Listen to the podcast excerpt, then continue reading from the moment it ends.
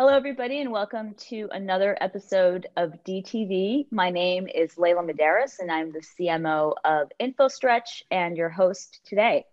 And I am uh, pleased to have with us today uh, Peter Marston, who is a research director for IDC, analyst firm, and he's responsible for their world, worldwide intelligent application services practice. So, welcome to DTV, Peter. Thank you. Thank you for having me can you shed some light on what are some of the areas of focus that you're concentrating on at IDC in terms of your research and maybe what you're going to be doing more of in 2021 and beyond? Sure. Yep. So I head up IDC's research on application services, which really looks at the full life cycle of application lifecycle management. So from all the way at the design and concept aspects, all the way through requirements gathering and, and the actual running and deploying of applications. Um, so I look at all the steps in between, um, following major themes like DevOps and Agile that, that have kind of come more into favor as part of more modern application delivery methodologies, um, and how cloud is affecting how organizations manage their application portfolios and what they're doing to, to transition and transform their existing environments. IDC, I, I, believe you guys recently published a report on the growing number of applications that enterprises are managing um, as of late, and these are disparate applications.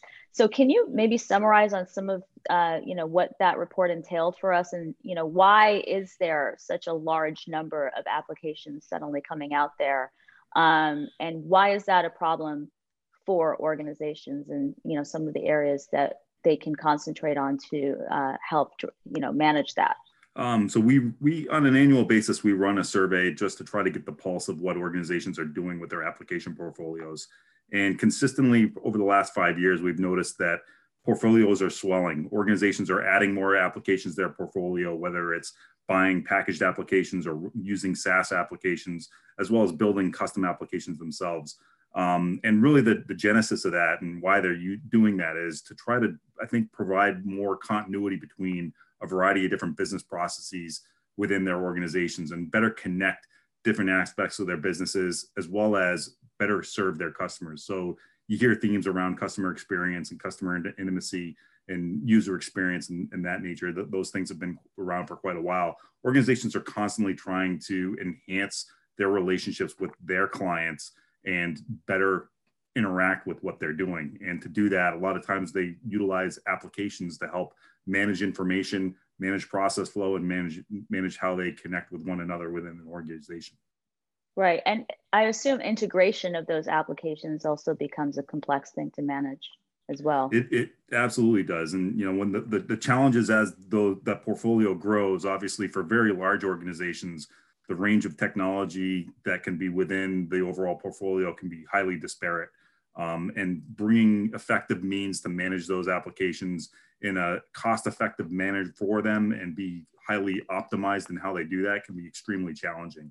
Um, mm-hmm. Added to that is that integration challenge, as you noted, is bring, you know, as those organizations are trying to be more connected within their own portfolio and then better connected with their clients, having strong data models to, that to really be well informed and have the analytics around customer behavior and business operations is is is not an easy thing to do and mm-hmm. creates higher levels of complexity creates more challenges for them to focus on and most often there's prioritization that has to happen in what they do focus on and what they leave kind of to, to risk to, to to do their operations and how they take that calculated risk Right, right. And so where, where we come from also, because we're seeing a lot of this happen um, and from the perspective of people, processes, and technology.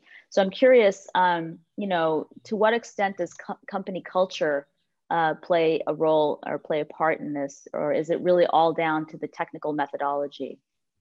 The, you know, honestly, I think the technic- technical methodology is the easier part. You know, the, the tougher part is making the adjustments culturally so that the organization can better better achieve its objectives and imperatives. And a lot of times that's that's a mix. It's a mix of changing the cultural dynamic um, having incentives in place for people to, to want to change because sometimes that can be something some organizations have difficulty with is embracing that change and moving forward into a newer dynamic um, and putting people outside their comfort zone. Um, part of that as well is, is having the leadership and, and strategic insight as to how to go through that and then obviously the people management side of actually executing those types of activities and, and bringing it all to fruition is something that's really tough. And in light of the massive upheaval the world is experiencing um, with regards to COVID 19, um, what are some of the top tech trends that you're forecasting or you um, envision are going to be um, significant in 2021? Um, you know, such as remote or automation or predictive analytics or things like that. Yep, and, and I mean, I think you hit on the big the big ones there. So it sounds yeah. like you've pretty, been pretty well prepped. Um, yes, uh, you know th- those areas. The the adoption of cloud is something that we think is going to be you know surging much higher than what it had done in the past because of organizations trying to have I think a bit of sustainability and continuity in their operations and and it is a, a very difficult time for many organizations to have visibility in their supply chains have stronger in, insight around how to better connect with their customers um, because of distancing and and one of the things that a lot of our organizations have have gone through in terms of um, adjusting their operations has been going getting outside of the office, doing that remote type of uh, work, and, and, being able to be as effective as as possible um, outside of the the brick and mortar setting.